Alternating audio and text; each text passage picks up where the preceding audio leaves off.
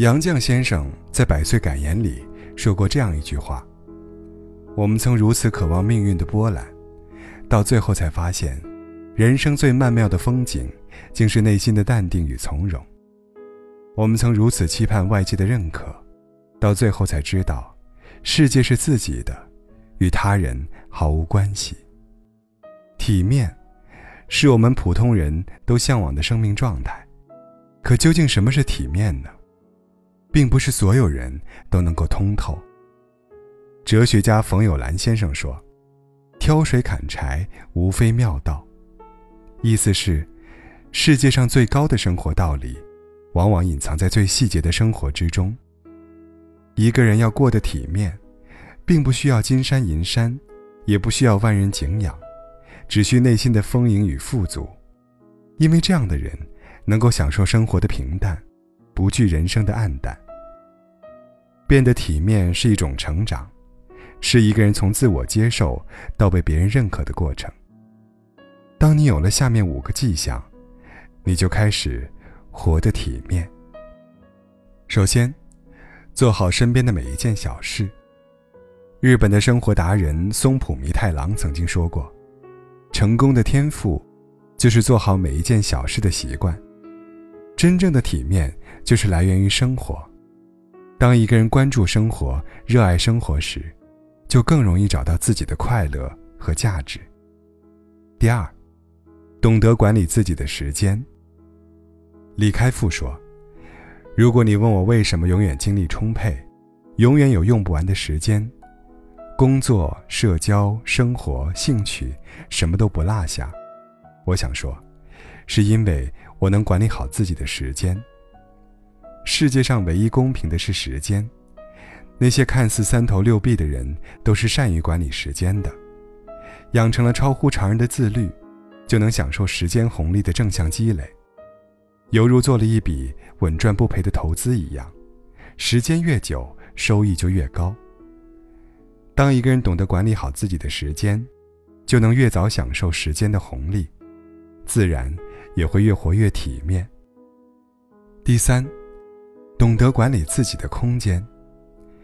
有人说，一个人的房间里藏着自己的生命状态，房间的样子就是你的样子。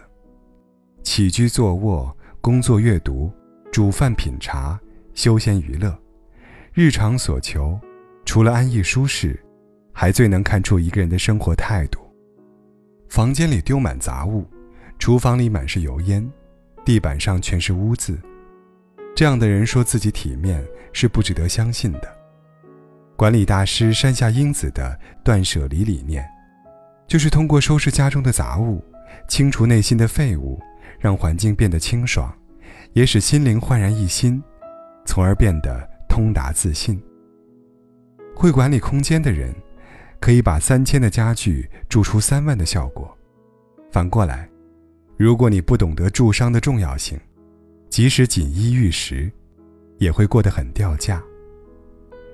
在这个商品高度发达的时代，很多人都只懂得买买买，让很多不必要的物品堆满了房间，属于自己的空间越来越有限，生活也越来越压抑。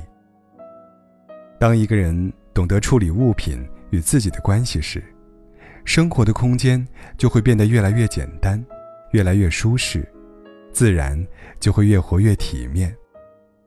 第四，不再和他人比较。俗话说：“人比人气死人。”很多人特别爱跟别人比较，总是拿着别人的标准衡量自己，结果活得非常局促。俞敏洪曾经非常自卑，特别是进入北大后，因为自己出身低微，总觉得和别人差距太大，抬不起头来。为了缩短差距，他把自己逼得很紧，总是不停地看书，起早贪黑的学习。大二那年，他疯狂的学习到了废寝忘食的地步，最后他用力过猛，大病了一场，被迫休学一年。那一年。俞敏洪思考了很多，也潜心读了两百本自己喜欢的书。生病让他明白，自己过得好不好跟别人没有任何关系。他放下了过去的急功近利，他开始不再跟同学们比较，转而与过去的自己比，享受每一天的进步。这份心态的改变，是他事业起飞的第一步。体面，从来不源于别人的赞叹，更不是靠踩低别人而获得的。真正的体面，是懂得自己的界限，在适度的范围内，每天精进自己。第五，学会和解，接受现实。世界上有三件事：自己的事、别人的事、老天的事。每个人能做的就是做好自己的事，其他事情只能接受。然而，很多人总是纠结别人的事，甚至老天的事，总是在感慨为什么老天那么不公平。坦白的说，这些痛苦都来自于自己。说一千道一万，体面就是做自己，不惑于外物，不执迷于他见。坚持自己的生活信条，懂得善待生活中的他者，这样的你，也许没有金山银山，不是达官显贵，但你依然可以活得通透自在。体面的人生是一场自我修炼，把身边的每一件小事做好，懂得给自己时间和空间，去遇见更好的自己。体面，从一个人真正关注自己开始。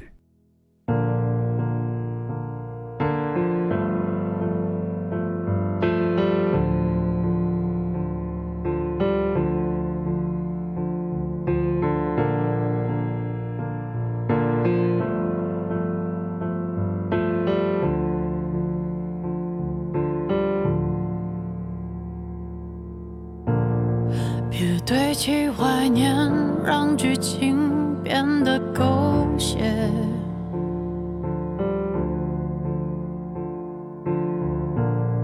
深爱了多年，又何必毁了经典？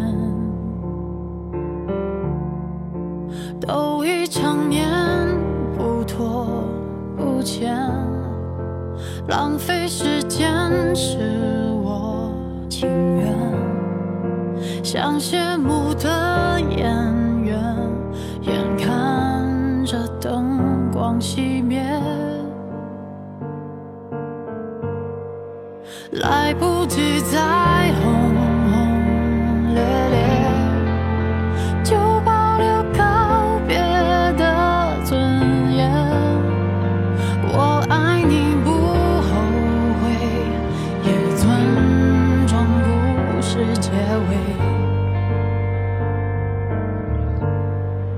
Find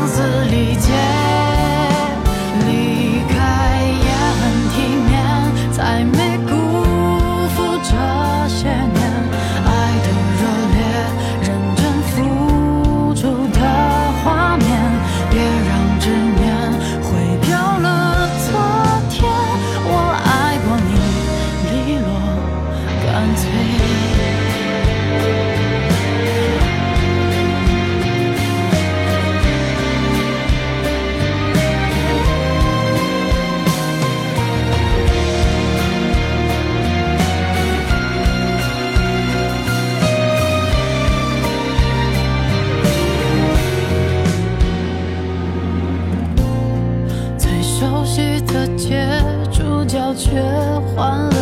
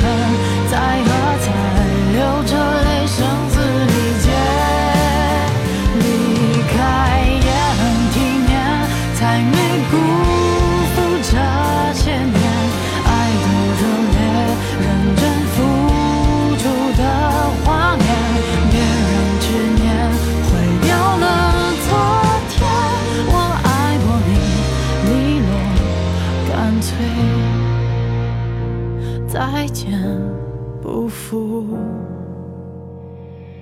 遇见。